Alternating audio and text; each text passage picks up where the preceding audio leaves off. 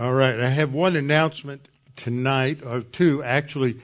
We are going to have men's prayer breakfast this month. That's going to be on the, let me see, eleven, twelve, on the nineteenth. Okay, so we will start that up again this week uh, or next week. So we'll see. I may have, if I've get, got a couple of speakers, we're going to do something maybe a little different. But uh, I'd like to have uh, Lacey Hull, who's running for the state Republican uh, representative position in this district. Vital race, vital race. It is, um, uh, the Democrats think that they can flip it because uh, Dwayne Bohac won it by only forty-seven votes the last time, but he kind of irritated some local Spring Branch people over some, I'm not even sure what it was, but that was probably why.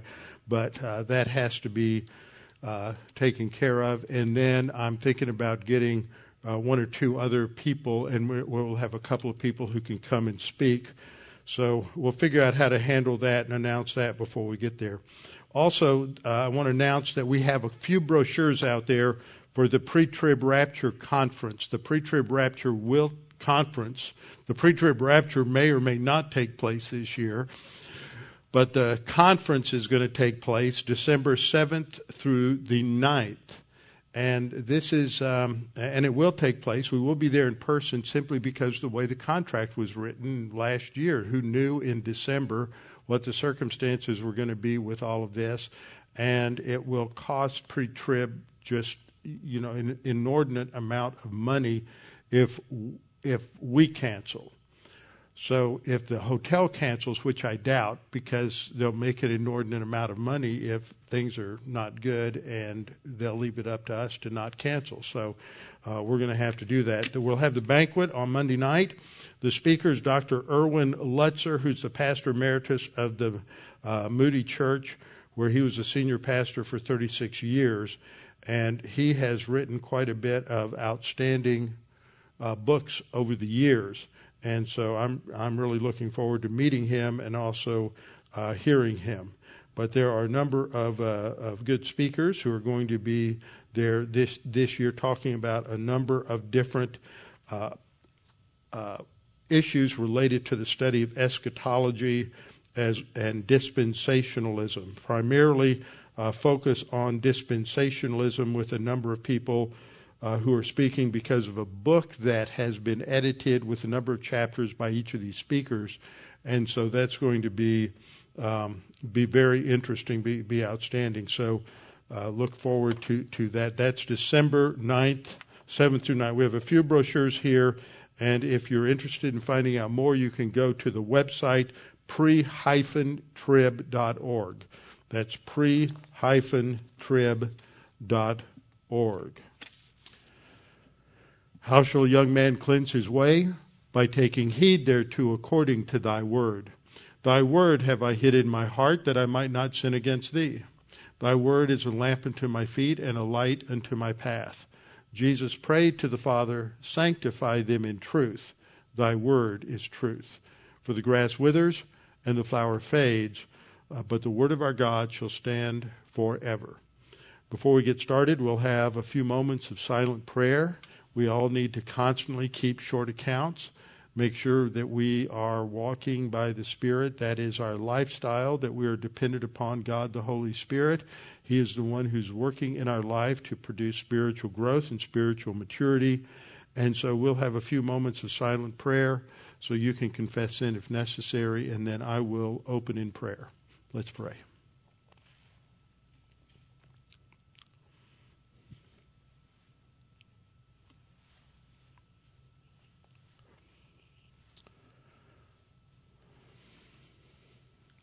Father, I am reminded of the passage in Isaiah that says, your ways are not our ways and your thoughts are not our thoughts. And Father, it is difficult for us to comprehend who you are as you exist in yourself. And yet, Father, we know truth about you because while we may not know you exhaustively, we can know you truly. And Father, we're thankful that you have revealed yourself to us and given us so uh, much information in your scripture, both propositionally as well as uh, evidence through the narratives, the stories, the episodes of scripture. And as we come to the close of our study of Second Samuel, we pray that we might come to understand the significance of this final episode related to uh, judgment, but also of your grace in bringing David to the place where you would make your presence known and you would dwell there in the Holy of Holies, and this would be your dwelling place for over three hundred years. Father, we pray that we might come to understand more about you as we study this. We pray this in Christ's name. Amen. All right, let's open our Bibles to Second Samuel. We are in Second Samuel chapter twenty-four, continuing what I talked, started on last time, God's grace and judgment. The judgment here is that uh, David will sin, but David's sin really is secondary to the fact that it is the sin of the people. Because as we read in verse one of chapter twenty-four, again, the anger of the Lord was aroused against Israel. Doesn't start off against David. It is against Israel. And he moved David against them. And we talked about this last time, that uh, God is using secondary means. It is David's whole volition to Uh, determined to take this census. Now, we have to understand what that's all about as well. But the fact that David's heart condemns him in verse ten, the fact that the parallel passage in uh, in uh, First Chronicles twenty-one speaks about Satan doing the movement. Well, we talked about all those things last week to pull that together. But this will be a judgment of God on Israel because of Israel's arrogance, David's arrogance. David and the people have have failed the prosperity test. Uh, they've had this uh, tremendous prosperity under God's blessing. They have uh, experienced uh, the defeat of all of the enemies surrounding Israel. God has prospered them economically, and yet they have determined that they that they don't really need God. They're acting like it. That that all we have. All we have is ours, and they act as if they did it themselves. And so this is the real sin that is taking place here, a sin of complacency, a sin of arrogance, a sin of, of self-sufficiency, and a, uh, a failure to recognize that it is all from the Lord. And so this comes at the end of Second Samuel. Now, somebody asked me if I was going to go ahead and finish out the life of David. Well, I would if it was a life of David course, but it's not. It's a Samuel course. But if you want to listen to the end of David's life, which is given in the first two or three chapters in um, first two chapters in First Kings, uh, I did a study about maybe ten years ago now, going through First and Second Kings. So you can pick that study up Uh, and listen to the initial studies there to finish out the life of David. What we're going to do when we finish this chapter, because uh, the episode uh, doesn't really end here, David, as we'll see in just a minute, David writes a psalm that will be sung in the temple that will be built. And it is a dedication of the temple, even though he is not going to be alive Uh, for the building of the temple, because God said that that would be Solomon's responsibility.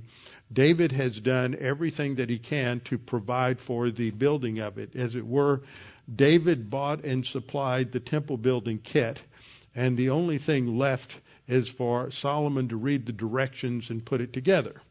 Uh, David's uh, purchased all the lumber. He's made the deals with uh, uh, Hiram of Tyre.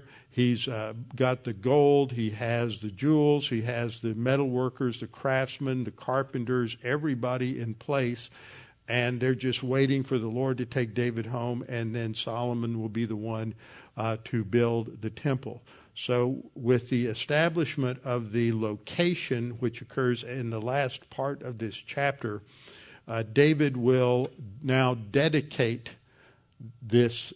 We we think of you dedicating a building when they finish it.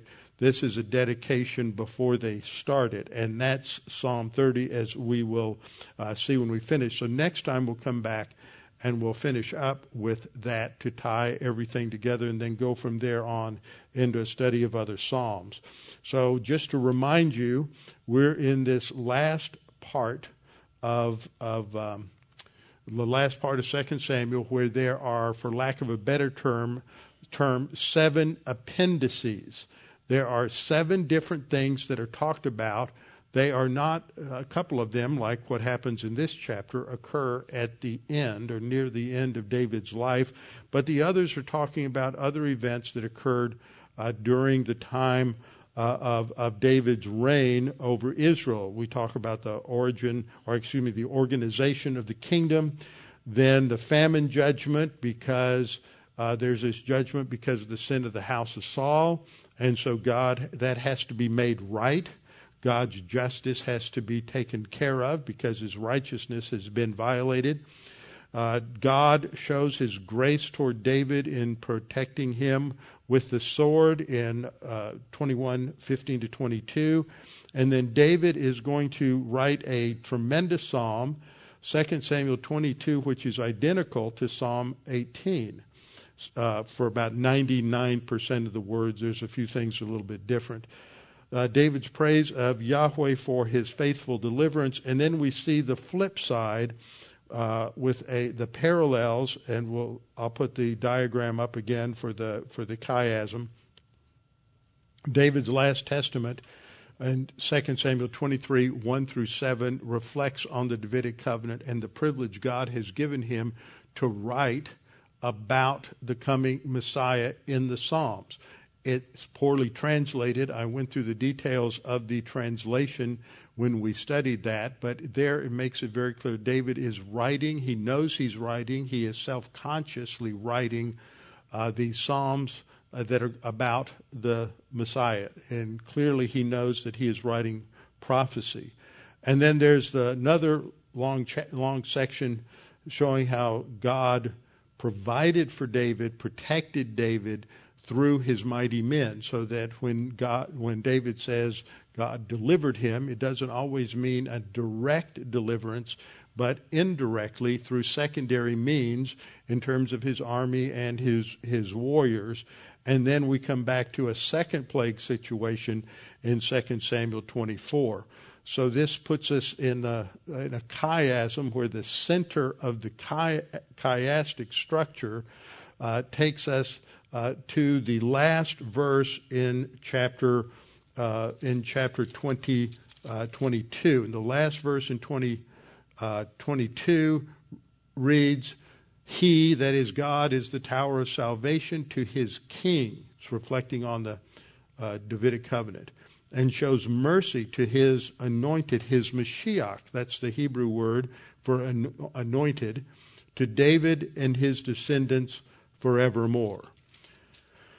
So this then takes us to just understand a little bit more about the, the background that's going on here in Second Samuel twenty-four, which I talked about last time, is what is this sin that is taking place here? Uh, the anger of the Lord is aroused against Israel. What is their sin? And he moved David against them. So David is guilty of uh, the sin as well. And then his, he, he goes about this numbering process, not because it, it in and of itself is a bad thing. The, the men in Israel were numbered when they came out of, of Egypt, when they were at Mount Sinai, before they went to uh, head to the Promised Land, before they uh, knew there would be uh, forty years in the wilderness. They numbered the men, and then they numbered them again forty years later, the next generation, as they were about to enter into the uh, land that God had uh, given to them.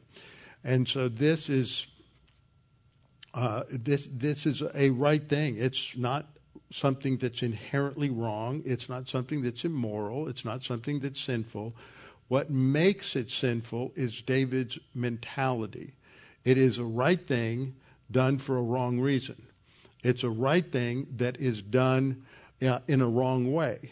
And we have to recognize that. Today there's a lot of talk about Marxism because this seems to be the overarching worldview and, and uh, philosophical system of those who are creating so, so such chaos today and destruction of property, which is just a standard playbook of Marxism to overthrow a government. And when you when you understand um, Uh, understand Marxism, they operate on the principle that the end justifies the means. In other words, a right thing done in a wrong way for them is good. It doesn't matter. Uh, for them, methodology is neutral. So you, they reject the idea that there's a wrong way to accomplish their evil and nefarious schemes. But we as believers know that a right thing has to be done a right way. Uh, there's so much evangelism that's done a wrong way. It's a right thing done a wrong way. And there's a lot of things that go on in many churches that are right things, but they're done in wrong ways. They're not really trusting in the Lord. Uh, but because at, in many of these situations, God's word is present. God honors his word, not because of the people, not because they're doing anything uh, the right way, but just because God in his grace is uh, still going to use it and bless bless his particular word. So the sin that is taking place here is this sin of self-sufficiency. It's a sin of arrogance. It's a sin of pride that they have somehow accomplished this all on their own. And so we go to a passage in Psalm thirty, which we'll look at next time. But in the New King James, the way they translate the Hebrew is confusing. They translate it a psalm, a song at the dedication of the house of David. Now that makes it sound like this is a dedication of the king's palace. When David built his palace, he built that uh, that first, and then he's going to uh, then the temple is built later. But that's not how it reads in the Hebrew. The Hebrew reads, as the N A S B ninety-five translates it, as three distinct thoughts. The first is a psalm, a mizmor.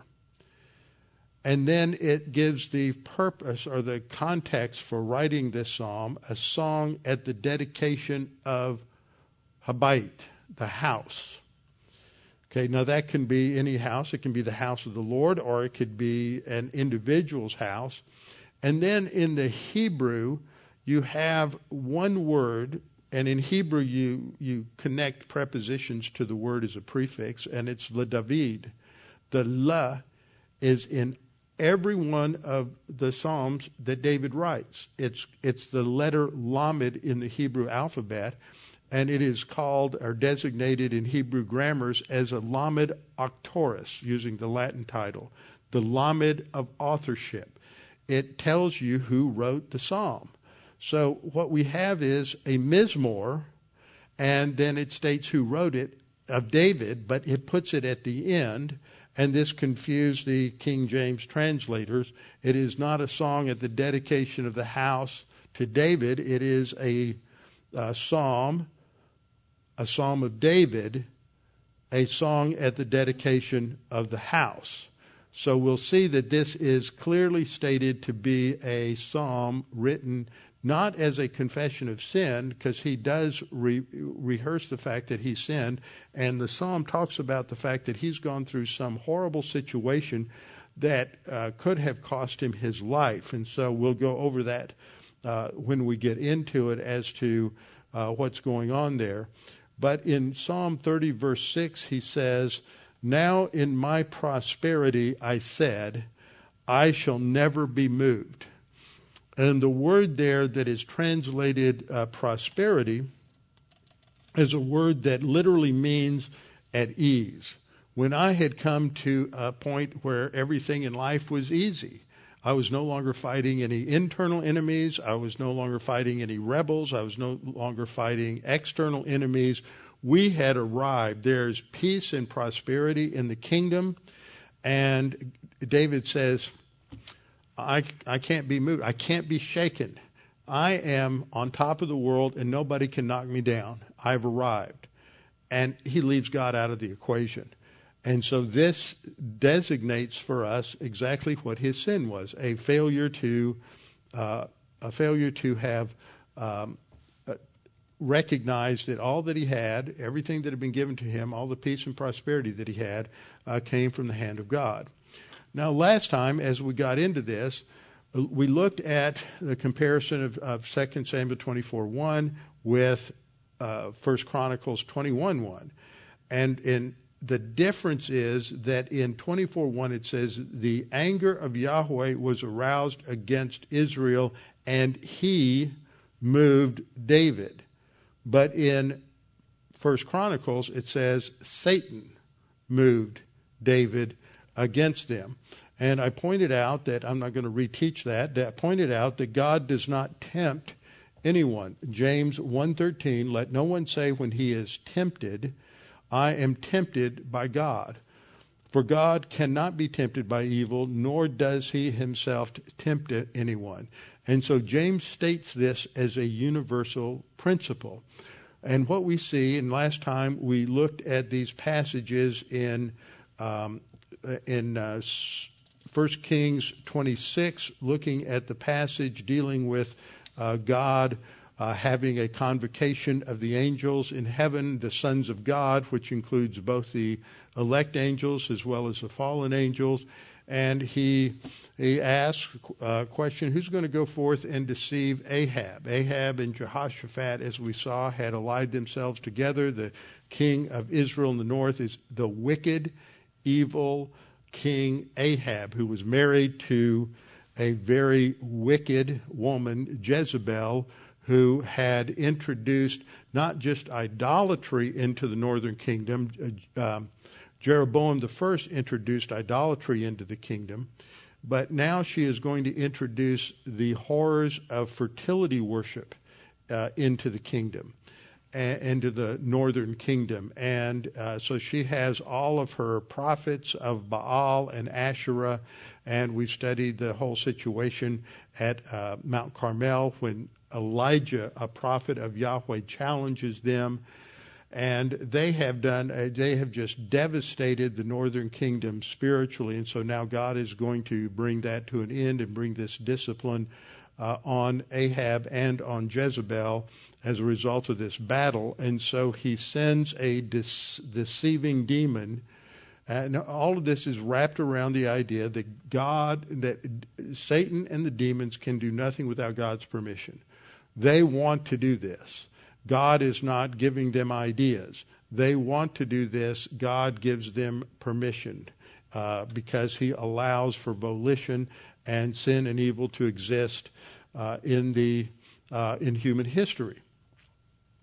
So we see the, the statement in this in Second Samuel twenty-four one, the anger of the Lord is uh, aroused against Israel. He moves David, and this is A, pa- a way of urging someone or enticing them to do something. Now, it doesn't mean he does it directly.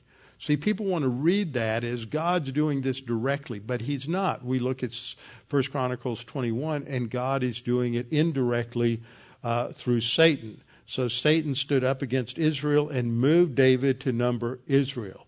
And then what happens, what happens next? Uh, we also see this same kind of thing happening, happening in Job.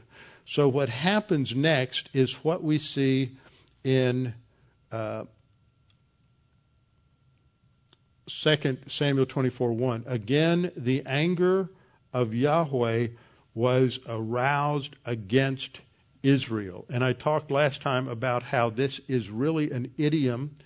It means that the right, that the righteousness of God has been violated, and now his justice uh, must Uh, enter into the situation, and there must be discipline. There must be a judgment on the people. It is not that God is angry. Anger is a human emotion. God does not have human emotions. But in anthropopathisms, human emotions, which God doesn't actually possess, are attributed to him so that we can capture or get an idea of what is, what is happening and uh, what God is doing. And I always use the illustration of a courtroom. In a courtroom, you have a judge, and the judge sometimes is said to throw the book at the defendant, and nobody means literally that he throws the book at the defendant or that he even got angry, because you want a judge that is going to be uh, be steady and objective and is going to objectively and in a balanced way and accurate way apply the law. So this is just a figure of speech indicating the intensity of the judgment because of the violation of the righteousness of God. And whenever you have the words that are used here uh, together in uh, in Hebrew, uh, it always results in a massive loss of life. This is serious. This is why you have uh, Jonathan Edwards' famous sermon, "Sinners in the Hands of an Angry God." This puts the, should put the fear of God into a person. And so this is this is what happens. And in Exodus twenty-two twenty-four, uh, there is a situation where Israel uh, has rebelled against God. And the text says, "My wrath will become hot." Those are the words that are same words that are used in uh, twenty-four one. Uh, my my nose is burning. That's what it is literally. Uh, my wrath will become hot, and I will kill you with the sword. Your wives shall be widows, and your children fatherless. Second example is Israel has rebelled against God. This is the golden calf incident in thirty-two ten. And God says to Moses, this is where he's saying, "Moses, I'll kill all of them, and I will raise up a new nation through you." And uh, it's a test for Moses, and Moses passes the test, and he lays a case out for God not to do it. But in say in doing that, God says to Moses, "Now therefore let me alone, that my wrath may burn hot." Literally, that my nose may turn red and burn hot against them, and I may consume them, them being everybody else in the nation. "And I will make of you a great nation." Numbers eleven one, when the people complain and they uh, griped uh, against God, it displeased the Lord, for the Lord heard it, and his anger was aroused. It's the same phrase, same language. So the fire of the Lord burned among them and consumed some in the outskirts of the camp. So it was not a good idea, a pleasant experience for Israel when they w- would hear that the anger of the Lord burned against them. And so right at the beginning of this chapter, we see the big red flags that something uh, bad is about to happen. Now, what takes place next is that uh, uh, the king is going to give orders to Joab to go count the people. So the king said to Joab, the commander of the army who was with him, "Now go throughout all the tribes of Israel, from Dan to Beersheba, and count the people, that I may know the number of the people." Now, who's being counted here? When we look at this, it sounds like it's a regular census. In fact, we saw a census walker in the neighborhood today, because this is a year when people are taking a census, and you see all the advertisements on T V and just counting the people for all kinds of different reasons. But that's not what's going on here. How do we know that? Well, number one, he's call, he's not calling upon the uh, Census Bureau or the civilians to go count everybody. He calls upon his his uh, the general of his army. He calls upon Joab and the officers who are with him, the, the top commanders in the army. So it's a military operation. Uh, second, we see that this lasts a long time. It's going to last over three hundred days, lasts a better part of a year. And he's going to send them out. And then when all of it is uh, is completed, in verse nine we read and uh, that the total count is of valiant men. It's not counting the women. It's not counting the children. It's not counting those under the age of twenty or over the age of uh, forty. It's counting just those who are of uh, age, so that if they need to have a draft, they find know how many people they can uh, they can call up, so they know exactly how many how many people uh, are there. So we know that the whole purpose of this is to count how many people uh, there there are, how many military-age men there are that can, uh, so they can field an army. Now, Joab is immediately Joab questions this. Verse three, Joab said to the king, "Now may the Lord your God add to the people a hundred times more than they are, and may the eyes of my lord the king see it. But why does my lord the king desire this thing?" Now, Joab is not a picture uh, of, of uh, spiritual perspicacity. Joab is a violent warrior, and we've seen many times when he's out of control. But he recognizes we've defeated all of our enemies. The army is mostly a citizen army. They have some professional mercenaries, the Kerethites and the Pelethites and a few others. But it's mostly a civilian army, and Joab is going, we're not fighting anybody. Nobody's threatening us. Everybody's been defeated. Why do we need to have a count of how many uh, potential soldiers we have in the country? So he's he's tuning in that something's not right here. Something isn't going on uh, correctly. And so he is going to uh, question what David is doing and why he's doing it. And then David is going to come along in verse four. We read, "Nevertheless, the king's word prevailed against Joab and against the captains of his army." So it's not just Joab. He's got all of his Uh, commanders, all of his brigade commanders, all of his division commanders, uh, everybody coming together, and they're they're questioning why should we, uh, why do we really need to do this? What we see is the problem is arrogance, and arrogance. A couple of quick principles to remember about arrogance: arrogance is the root of all sins. Whatever sin you're committing, it's because you're arrogant. And what's going on with arrogance? Arrogance, first of all, is you're just self-absorbed. You're self-absorbed, and so you want to uh, indulge uh, whatever it is your sin nature wants. So you're self-indulgent. And then once you are self-indulgent, what happens? You have to justify it. So you're into self-justification.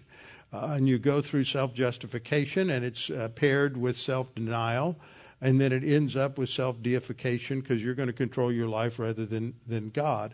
So arrogance is the root of all sins, and second, arrogance is self-destructive.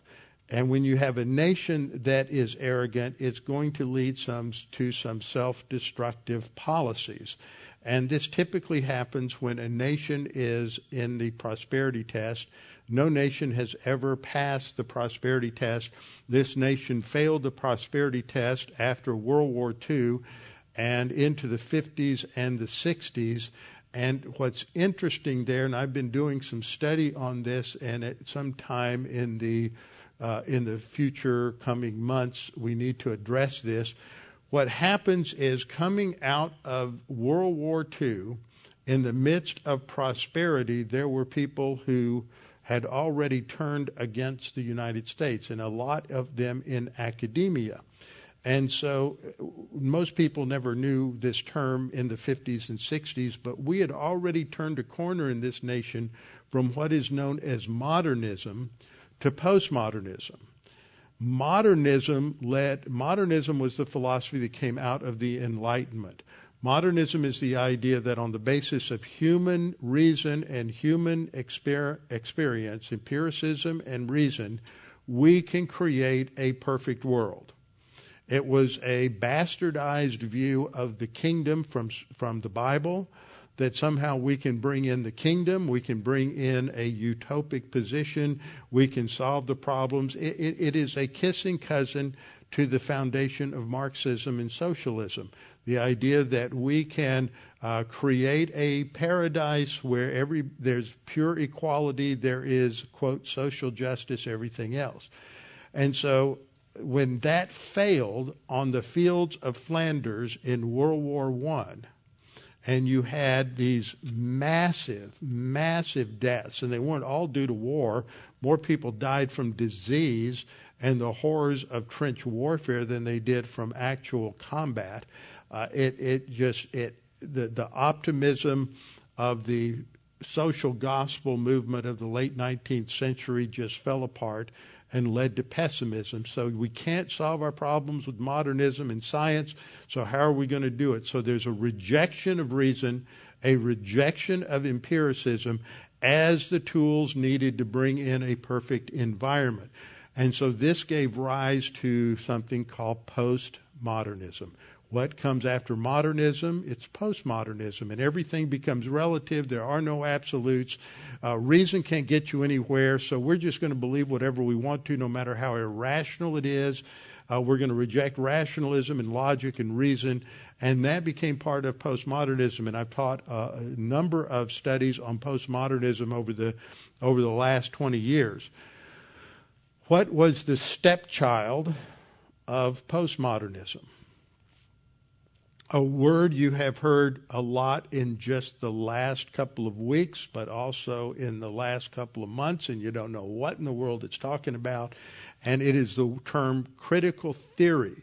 There's a critical legal theory, there's a critical race theory, there's critical who knows what else there is theory, but this comes as a brainchild of some uh, legal, very liberal leftist uh, liberal, legal scholars in the nineteen seventies, and this now is we it's made the headlines uh, because President Trump very wisely uh, prohibited any more training in the federal government and federal government employees based on critical race theory. And it is the idea that it's not the individual, it doesn't matter what you've done, it doesn't matter what you haven't done, what matters is your race. And if you are white, then you are the most evil person in the world because you are the source of all all racism and all that is uh, in the world due to oppression. And so what critical race theory does is it divides the world into two classes, the oppressors and the oppressed. And so the white people are the oppressors, and it doesn't matter if you are the poorest, dumbest, Uh, hick in Appalachia, you have white privilege, and that's another part of it. You have white privilege, and so you are the oppressor, and what has to happen is that all these good things that the oppressors have really belong to the oppressed, and so it's just fine to go on these Uh, looting rampages in these cities and to go into the finest stores and loot everything and burn it all down and everything because we're owed that from the oppressor. And it doesn't matter about the individual. Now, God never deals with people on the basis of their class. He doesn't deal with people in terms of groups. He deals with people in terms of what? Individual personal responsibility. So from the get-go, Uh, critical race theory denies personal responsibility. It, it's just pure, pure Marxism in that way. And so this is self-destructive. That's what it's going to do. And it's all grounded in arrogance and a rejection of God's word. And so we're going to hear a lot more about, now I'm not talking about from me, but we're going to hear more and more of this in the coming Uh, coming weeks. This is why you as a white person uh, can't, uh, are a racist, but if you're in a, a member of an oppressed class, it's impossible for you to be a racist because a racist is no longer identified as an individual who harbors bigoted beliefs against people of a different race. Uh, racism is being a part of the oppressor group, and by definition, you are a racist if you're white, and so you have to repent of that, and you have to uh, do various things to somehow get, get uh, cultural credits, and that's why you see so many uh, different white people bending the knee and giving in to Black Lives Matter and all these other groups because it's going to get them Uh, brownie points so that they can avoid being part of the oppressor class. And that pretty much uh, explains all of it. It all comes from arrogance. And the third point is that arrogance is tenacious. Arrogance arrogance cloaks itself in the in the good words of humility, and so it hangs on. And the fourth thing about arrogance is it destroys objective thought. And we see this in David. Uh, David just doesn't listen to his uh, to Joab. He doesn't listen to his commanders. He just presses on. Arrogance is tenacious, and he doesn't respond to their logical arguments and their questions because uh, objective thought gets destroyed under arrogance. And then the fifth thing is that in the book of Proverbs, it equates arrogance with foolishness. Foolishness leads to failure. And it's the role of the parent to train the children, because children, uh, Proverbs says, foolishness is bound up in the heart of a child, and the rod of correction. And that's a term, and not only includes corporal punishment, but it's the idea that the parent's responsibility is to teach and train children not to be foolish, to teach them wisdom, to teach them these skills, uh, so that they can live a wise life based on humility and not a foolish life based on uh, self-absorption and arrogance. So this is the problem that Uh, Israel has, it's a problem David has, and God is going to bring this judgment on them to humble them uh, under his omnipotence, under his under his power. So we see that uh, that this is all related to building up the military. Look at what what we've done, and look at who we are. This isn't any different today than what we see in our culture. You have sports teams, sports celebrities. Some of these people make millions and millions. It's it's almost nauseating how many millions of dollars are thrown at some of these athletes. And their I Qs aren't much better than room temperature. Now, some of them are quite bright, but for the vast majority, they're they're not all that bright. But they do play well, and they are they have great a- athletic skills. Uh, but they and they know their game.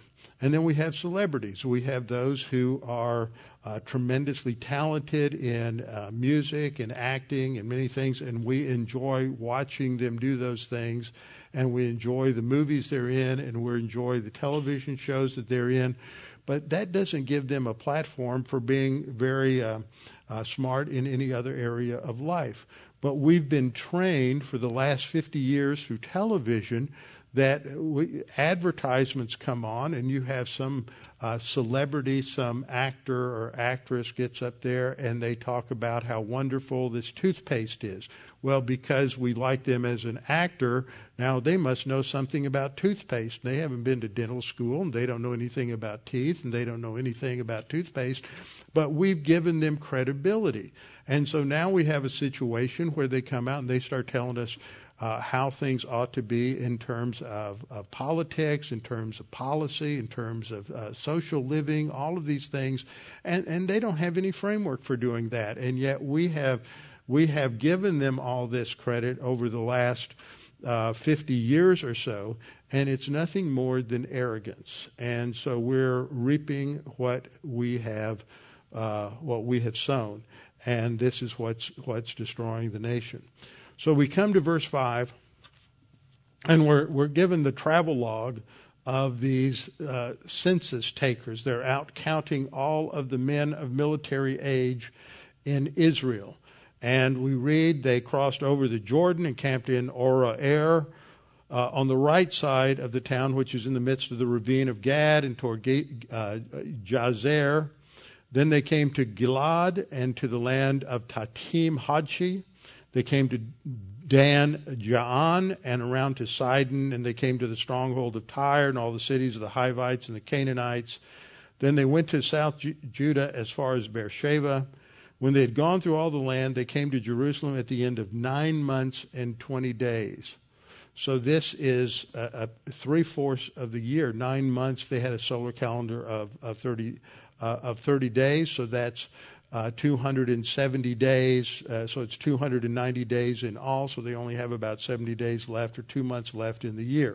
Now here's a map, so you, we know what they've done. Down here, right at this point, is Beersheba.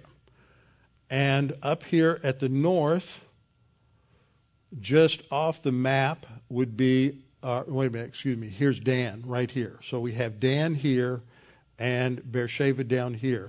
And Israel had land in the Negev, which is south of Beersheba, but it wasn't inhabited. And then there's uh, a little bit of settlement up north of Dan, up in this area. But this became an idiom in Israel. Uh, the furthermost northern settlement is Dan. The southernmost is Beersheba. And so Dan to Beersheba is all of Israel. It'd be like saying from Beaumont to El Paso. And that would refer to all of Texas, or from Brownsville to Amarillo. Uh, so that that's the idea. And, and what happens is they leave Jerusalem, cross over here uh, to the, here is uh, Gilad, and so Gad's territory is just uh, the border somewhere right around here, and they come to that southern border that is between Gad and the Ammonites, and then they work their way north, and they come up and they cross over the area. Here's the Sea of Galilee. They cross over the Galilee. Here's Tyre, and um, and where I can't see where Sidon is. I uh, can't read that map from this far away, but it, Sidon is right in this area. So they come over to the area around Phoenicia where the Canaanites live, and then they head south along the Mediterranean and go through the uh, uh, the plains, uh, the coastal plains of of uh, the Shephelah. And then they go all the way down to Beersheba, and then they finally get back to Jerusalem. So they've taken the grand tour, gone through all the tribes, and counted up the people. And in First Chronicles twenty-one four, we read, "Nevertheless, the king's word prevailed against Joab. Therefore Joab departed, went throughout the land. And then Joab gave the sum of the number of the people to David. All Israel had one million one hundred thousand men who drew the sword." Now that's your first clue that that's what they're counting, is how many how many warriors they can muster. one million one hundred thousand men who drew the sword, and Judah had four hundred seventy thousand. So how many people do you have? You have one million one hundred thousand, and four hundred thousand is one million five hundred seventy thousand. Well, that's not what Samuel says, and there's some corruption, as I've said several times in the study, that Samuel is one of the most uh, corrupt uh, manuscripts that we have, where there's there's uh, it usually affects things like numbers and age and a few things like that. And so this is what we see. They they count everybody, so they have a sizable army, and this number uh, actually fits Uh, with a similar number of how many warriors they had, how many men of fighting age they had uh, at the beginning of the book of Numbers and at the end of the book of Numbers. Now, one of the things that gets uh, some uh, confusion if you are studying the Bible and you're reading uh, along with uh, in a commentary or something, and they may uh, begin to talk about Uh, these numbers, that we really can't count on these numbers, that the number for a thousand, and we'll run into this again when it says seventy thousand were killed, really refers to some undetermined uh, um, number of people, a military unit of, some say, uh, like a battalion. We don't know exactly how many were in it, but it's not really, uh, should not be taken as a literal one thousand people. Now, the problem with that is Scripture. We always have to let Scripture interpret Scripture. And um, I've, I've run into this problem since I was in seminary, because I had Old Testament professors that said, you know, it's just not reasonable to think that there were this many people living in Israel when they came out of, out of Egypt, that they had three and a half, uh, two and a half to three million people crossing the desert. Well, here's how you figure it out using Scripture. In Exodus thirty-eight twenty-five, they're taking up the temple tax, and that's a head tax. So everybody had to give a half shekel. Okay, that's the temple tax. And so Exodus thirty-eight twenty-five says, and this is when they're collecting silver for the tabernacle. And the silver from those who were numbered of the congregation was one hundred talents, and one thousand seven hundred seventy-five shekels. So that's going to come out. We'll work the math on that in just a minute. According to the shekel of the sanctuary. Now, that's an important phrase, because that tells you they had an exact standard for how much a shekel was. Uh, verse twenty-six, a beka for each man, that is half a shekel. So we know that the temple tax is a half a shekel. And then it, it says at the conclusion there, for everyone included in the numbering from twenty years old and above, for six hundred three thousand five hundred fifty men. That's not women and children, just men. six hundred, uh, six, six hundred three thousand five hundred fifty men. Now, then Numbers two thirty-two said, these are the ones who were numbered of the children of Israel by their father's house. All who were numbered according to their armies of the forces were six hundred three thousand five hundred fifty. So it's the same number in both both passages. Now, the way we figure this up is that one hundred talents plus one thousand seven hundred seventy-five shekels is going to equal three hundred one thousand seven hundred seventy-five shekels. One talent, which was a A monetary device, is worth three thousand shekels. So it's pretty simple. You just multiply three thousand times one hundred, you get three hundred thousand uh, shekels, and add it to one thousand seven hundred seventy-five, and you get three hundred one thousand seven hundred seventy-five shekels. So that's how much they took up in their offering. Now, if a if the temple tax is a half a shekel, how do you figure out how many people there were? Well, you multiply three hundred one thousand seven hundred seventy-five, you multiply it by two, and you get six hundred three thousand five hundred fifty. That's exactly the number that they have in Exodus thirty-eight twenty-six and Numbers two thirty-two, and that tells you that a thousand means a thousand. It doesn't. It's not a unit, uh, a military unit, or something else like that. So we can uh, trust those numbers rather than our Uh, corrupted common sense. So David sends them out. They go out and they come back and they give their report of how many there are in, in the land. And instantly what happens? David comes under conviction. He knows he sinned. He knows this was wrong. His whole attitude was one of self-sufficiency, and that this shows God's blessing on the nation. God's the one who's done this. And David is convicted. In verse ten we read, and David's heart condemned him after he had numbered the people. So David said to the Lord, I have sinned greatly in what I have done, but now I pray, O Lord, take away the iniquity of your servant, for I have done very foolishly. Now, this is an important statement here.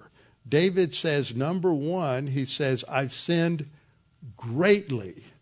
I have sinned greatly. He never used the adverb greatly when he confessed his sin with Bathsheba. This is a sin uh, of arrogance. It is much worse than the overt sin. See, in in, in America, due to the, the heritage of Of the Victorians, we think that every bad sin has something to do with sex, but it, it doesn't. It's arrogance. This is so much so much worse. And so uh, David recognizes this, and his heart has convicted convicted him of his self-sufficient uh, arrogance. And he not only adds the adverb here, greatly, but he then goes on to say that he has done very foolishly, not just foolishly, but very foolishly. And this is another uh, interesting word. This is the word sakel, which means to be foolish, and it's used in a couple of interesting places. For example, in First Samuel thirteen thirteen, we read, and Samuel said to Saul, you have done foolishly. Now, this is when Saul did not kill the Amalekites, did not annihilate them as God told him to, and he left the Amalekite king, um, Agag, left him alive. And Samuel says, you've done foolishly. You have not kept the commandment of the Lord your God. That means that when you don't obey God, you're acting the fool. You have not kept the commandment of the Lord your God, which he commanded you. For now the Lord would have established your kingdom over Israel Uh, forever. And then later on, we have this situation in uh, First Samuel uh, twenty-six twenty-one, then Saul said to David, after he's caught trying to kill David again, I have sinned. Return, my son David, for I will harm you no more, because my life was precious in your eyes this day. Indeed, I have played the fool and erred exceedingly. Now remember, in, in the first case, in thirteen thirteen, this is the sin that leads to the, uh, Saul losing the kingdom. This is a hor- horrible sin. He's sinned and he's done very foolishly. Now he, he expands on that. He's acted the fool and erred uh, exceedingly. So David is, is using this same language in his confession. And he is saying that he, that in verse ten he says, I have done this, uh, uh, the iniquity of your, your your servant, for I have done very, very foolishly. And now he has to con- be faced with the consequences. That goes back to divine institution number one. We are going to be held accountable for the decisions we make.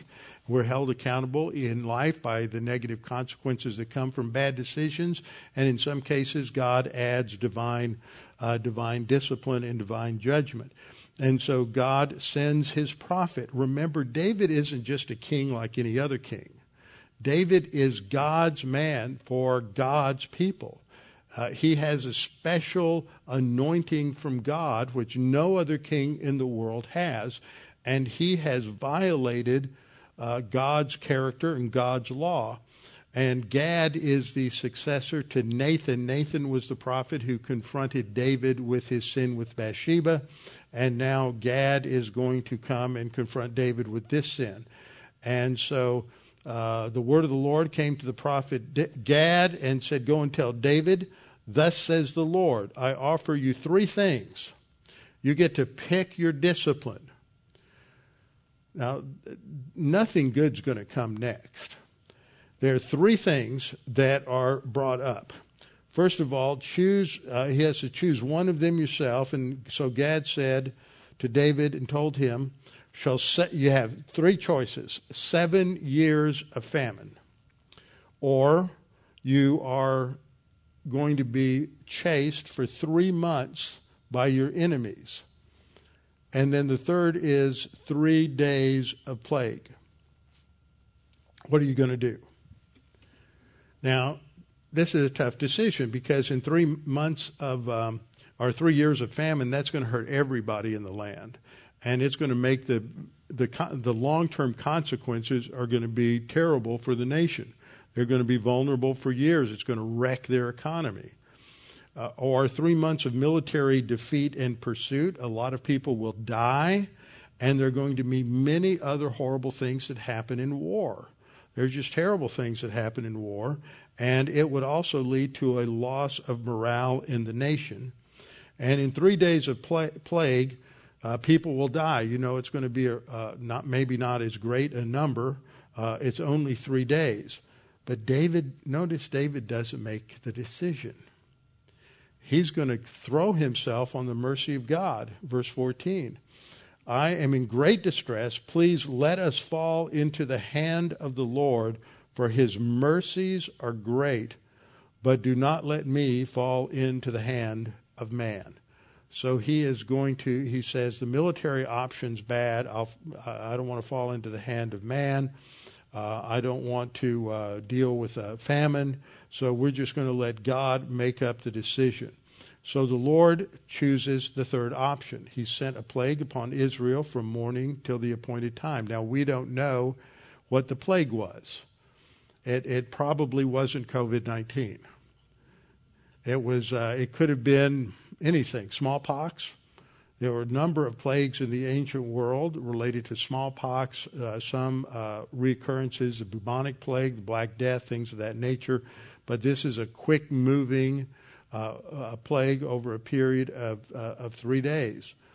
And we're told from, from uh, Dan to Beersheba, seventy thousand men of the people died. And it says men. It doesn't say women and children. So that suggests that if the count is men who are military age, and the issue is how many men can you put in the field for a battle, then the, those who are died, the seventy thousand men, are seventy thousand of your potential soldiers. So God's discipline targets targets the people who are involved in the sin, their their arrogance. The military's thinking, we've got it made, we can we can beat anybody. So in verse sixteen, here I, I want to look at the passage, the parallel passage in um, in in Chronicles. But what we're told in twenty-four sixteen, when the angel stretched out his hand over Jerusalem to destroy it, the Lord relented from the destruction. So it came close to Jerusalem, but it didn't touch Jerusalem. And the Lord uh, said to the angel who was now destroying the people, "It's enough, now restrain your hand." And the angel of the Lord was by the threshing floor of Araunah the Jebusite. Now, what's going on here? Well, first of all, there are three things that stopped the plague. First of all, it was God's mercy. Secondly, it is David's intercession for his people. It wasn't about him, but he pray, he puts it in the, in the hands of the Lord and calls upon him to be merciful. And then third, it's God's love for Jerusalem. Again and again through the Psalms, God loves Jerusalem. God loves Zion. God loves the gates of Zion. Over and over again, God loves Jerusalem. That is his city. And so he stays his hand. Now, First Chronicles twenty-one fifteen and sixteen uh, describes it this way. "And God sent an angel to Jerusalem to destroy it. As he was destroying, the Lord looked and relented of the disaster." So he gets right to the city limits, and then God stops him and said to the angel who was destroying, "It's enough. Now restrain your hand." And the angel of the Lord stood by the threshing floor of Ornan. And the Chronicles calls him Ornan. There's one letter difference in the Hebrew, and it's transliterated into English. It's that U that you have there, but it's probably... Uh, it was probably silent. There was something that they did in the Hebrew language to create a, uh, th- originally didn't have any vowels, and so they would uh, create a vowel using uh, the vav and using the, the yud as a as a um, uh, as a vowel, and so that, that sort of corrupted the name. So it's probably uh, it, it starts the same. It's probably Ornan is much closer to the original way it would have been spelled.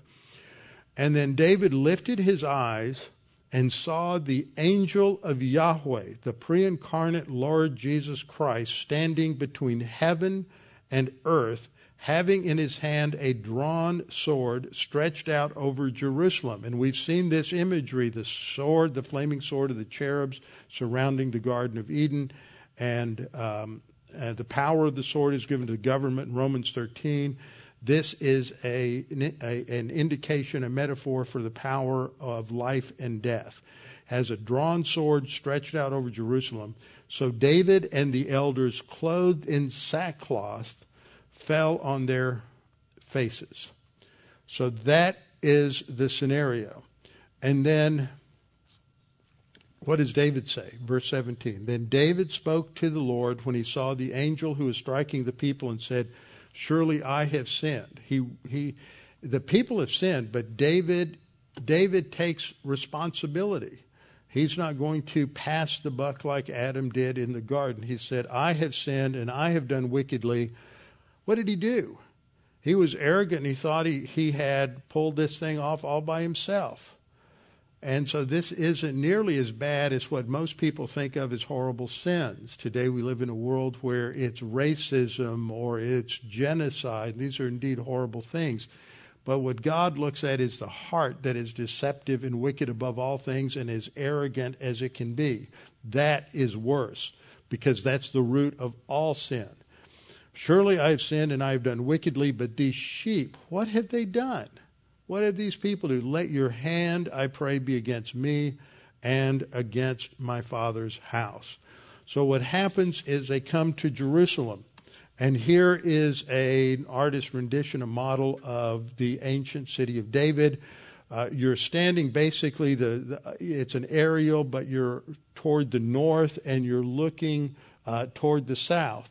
And this area up here at the top was the area that had been the threshing floor of Araunah the Jebusite, And then below this, you would have had David's palace down here, the palace of the king. And then this is the city. And it doesn't look very big in, in the model, and it's not, because people didn't live in the city. The only people who would have lived in the city were the uh, were the bureaucrats, were the administrators of the kingdom. Uh, people lived on their land, they lived on their farms, and only the people who were uh, part of the government uh, would have lived in Jerusalem itself. But I want to show you a couple of things here. This gives you an idea. But this land at the top, notice it's it's very rugged, it's very uneven, but that's the Temple Mount today.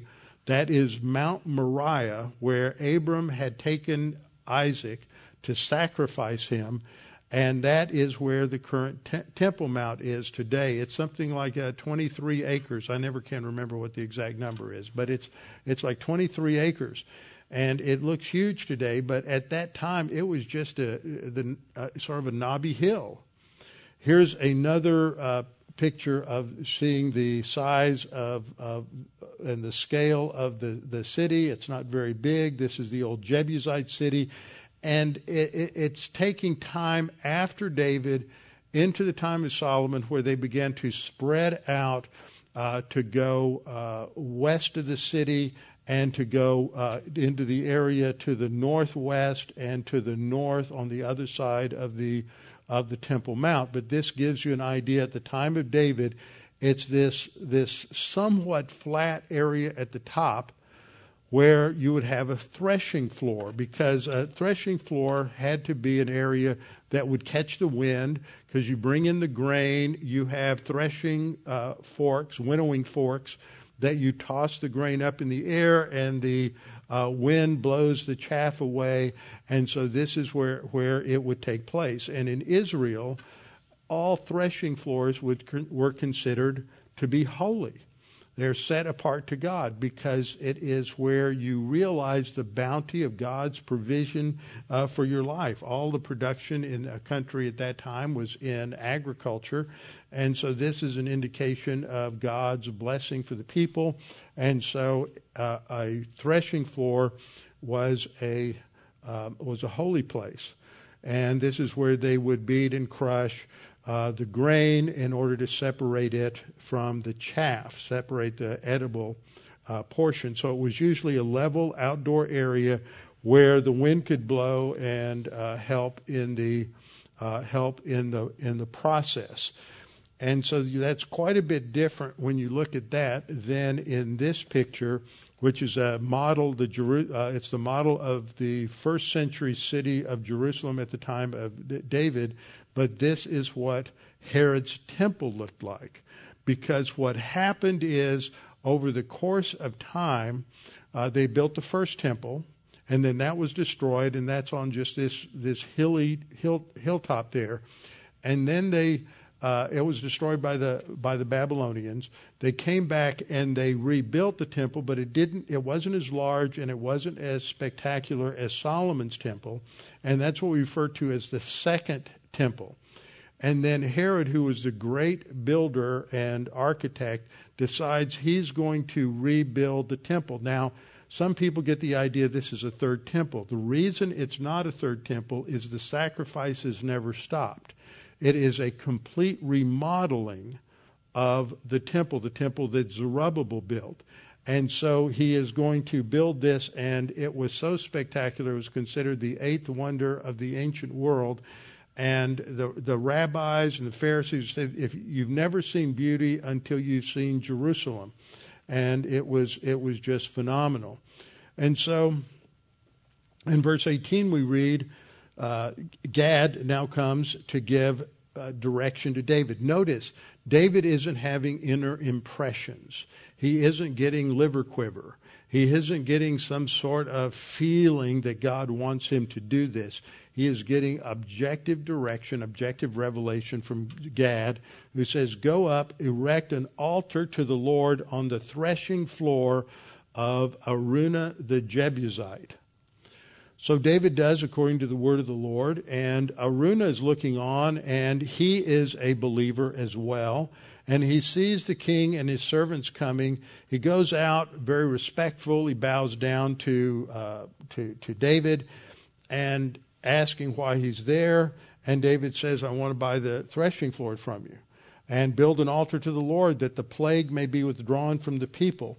And Araunah is very generous. He says, no, no, no, let me give it to you. Let me give it to you, and let me give you the land, and I will give you the oxen for the sacrifice and everything. But David, David is grace-oriented, and grace-oriented doesn't always mean you accept a gift, because David recognizes that if this sacrifice, because it's a sacrifice, doesn't cost him something, it's not significant. And so uh, David uh, uh, David rejects this. He says, no, but I will buy it from you for a price. Nor will I offer burnt offerings to the Lord my God with that which costs me nothing. That's the I, picture of a burnt offering, is that everything belongs to the Lord, and so it is at personal cost. I'm giving up my selfish desires and will serve the Lord. So David bought the threshing floor, the oxen for fifty shekels of silver, and built there an altar to the Lord and offered burnt offerings and peace offerings. So the Lord heeded the prayers for the land, and the plague was withdrawn from Israel. That's the grace of God. This establishes the place where the temple will be built. Now I want to show you a video in just a minute. Some of you who've been to Israel will recognize it. But I wanted to play this. I took a video of it. Barb took a video of it. The light and the sound just wasn't uh, up to speed. But um, uh, so we found one on the internet that does does a pretty good job. And so we're, I'm going to show this so you get an idea of, of a general idea of the the history here and the the uh, tran, uh, the transition. So this is, uh, let me see, Barb, you're going to get the lights. Thanks. Now we have a, an Israeli guide. He's got an accent, so I'm going to turn the uh, sound off. And I'm just going to talk about what he's talking about so you'll get an idea of what's going on.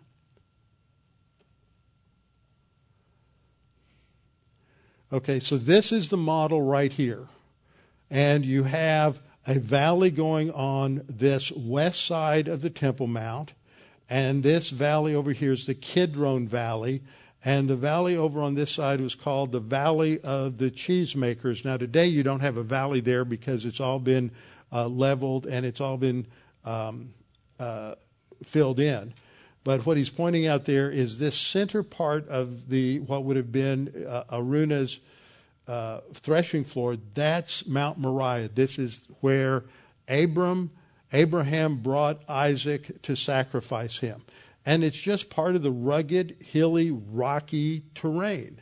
It, there's nothing special about it. It's uh, uh, has to be uh, leveled out, and this happens over time. So initially, what he's pointing out here, when they came back, they build a temple, Zerubbabel's temple, and it's rather modest, and they build that in uh, in the middle. Now, when Herod comes along, He's got to. He's going to really build. He has huge uh, plans for what he's going to do in building this temple, but he's got to build a platform that will support the weight of the temple, and so that it won't cause the ground to shift or any of these, uh, any of these other things. So first he had to level it, and so this is really nice. It took him uh, three or four years just to cut this out of the stone and carve this. And this line there on the west side, that is the area known as the Western Wall. So this this platform is what is built by, by uh, Herod the Great. And the, it's surrounded by a retaining wall. Now, the retaining wall is not part of the buildings of the temple. So when you go to the Western Wall, what's called the Wailing Wall, that's on the west side. And that was a retaining wall. It was not part of the temple structure. So when Jesus said none of these stones will uh, stay one stone on top of another on the temple buildings, he's not talking about the retaining wall. He's talking about the, uh, the language is very precise. He's talking about the uh, the retaining wall. And see that area where he's pointing right there, that's the section that we see today called the Western Wall. Now, you can go into what is called the Western Wall tunnels, which is where the group is, where this model is, the entry into these tunnels, where you can walk along uh, the the walls where they exist today. They've excavated all of that, and you'll see, I've shown you pictures before where they have uh, one particular stone. They've estimated it at around four hundred sixty tons, something like that, that they moved into place. And so then Herod builds uh, the his uh, rebuilds the temple, remodels it, and this becomes the temple at the time of Jesus. They only completed it in the mid forties. Jesus is crucified in thirty-three. They don't uh, complete it. Actually, it was never completed, but they stopped work on it somewhere in the mid uh, in the mid forties. And so this gives you a view of what the Temple Mount looked like uh, in Jesus' time. It goes all the way back to Genesis twenty-two, the sacrifice of uh, the sacrifice of Isaac. So that gives you a good little rundown, and you get to see that. So Vance, if you hit those lights over there on the wall, or, or Barb, then we can turn the lights on, and and uh, I'll close in prayer. Father, thanks for this opportunity to look at these things, to understand a little bit more about your will, that it's not Uh, something we can fully comprehend or understand, but we know that you work out your plans and purposes. You are ultimately uh, in control. You give permission to Satan, uh, for example, to sift us, as it was state, Jesus stated, related to Peter, uh, to test us, as with Job and also with David here. And we see often that we fail. Uh, Job held out for a long time, and then he failed. Uh, we see the failure of David here. We see that uh, Peter failed, and he uh, turned against the Lord, or he denied knowing him. And Father, we pray that we might stand firm. We have the Holy Spirit, we have your word, but we have hearts of flesh and that are still sinful. And so, Father, we pray that we might come to understand that we're desperately in need of your grace every single day, and without that, we do not stand. And Father, challenge us with all these things in Christ's name. Amen.